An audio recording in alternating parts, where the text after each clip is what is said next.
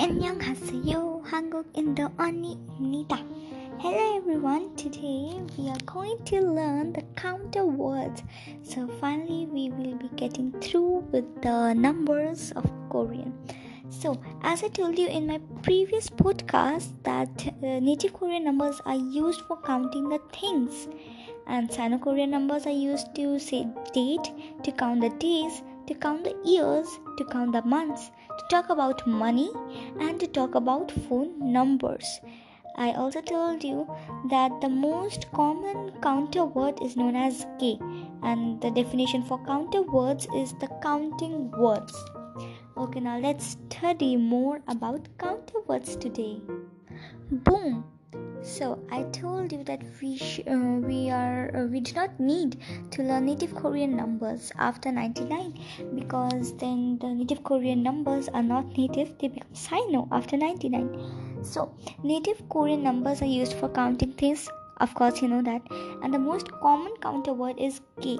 However, there are many different counters.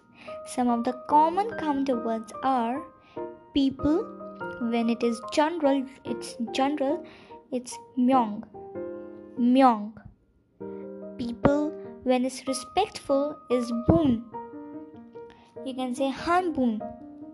Like this. You can say do myong like this like two people so it's in general. But if you are respectful you can say du byon. Du bon sorry. Du boon. So it's respectful. Animals mari Mari.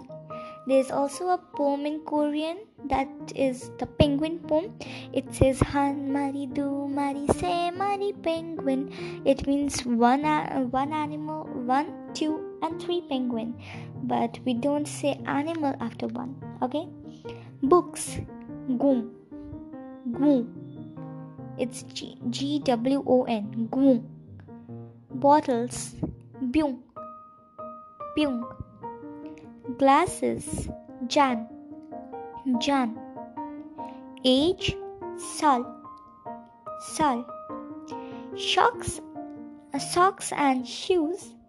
Kulri Kulri now I told you that the uh, pronunciation for L is between R and L, and the pronunciation for G and K is also between G and K. So it's never G or it's never K. It's between the sound. So it's Kulre.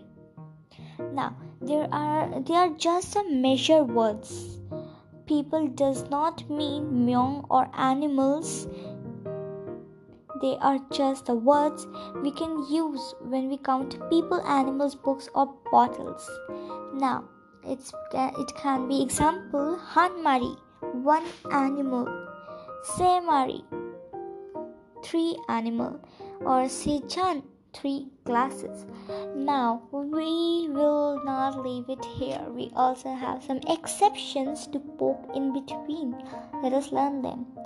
When we count months in Korean, we can use two different counter words.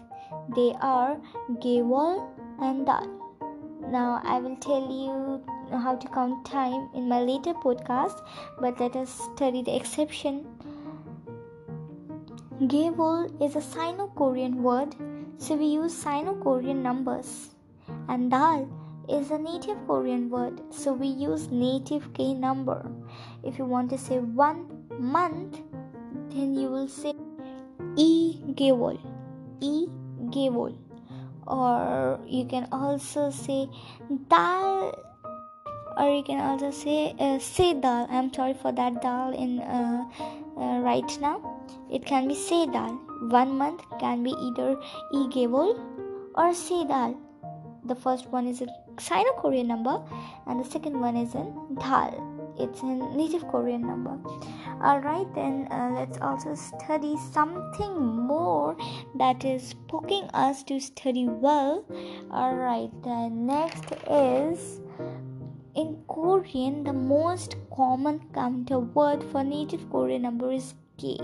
Of course, I told you this many, many, many times, but still like uh, till 4 in native korean numbers we do not add the last word with ge. Suppose hange. We only use this with ge remember this? You will say hange not hanage. That's totally wrong hung, wrong. Hanage is wrong but hange you remove the last word. Dulge is wrong. It's duge.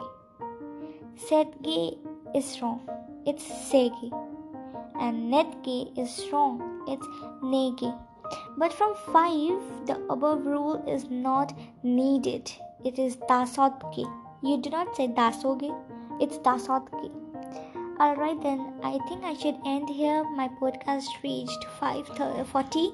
So I'll end it here. Bye bye. And do remember to like, share, and subscribe. I'm not a pro in Korean. I'm also learning with you. I uh, make notes and I record them in the podcast. Thank you.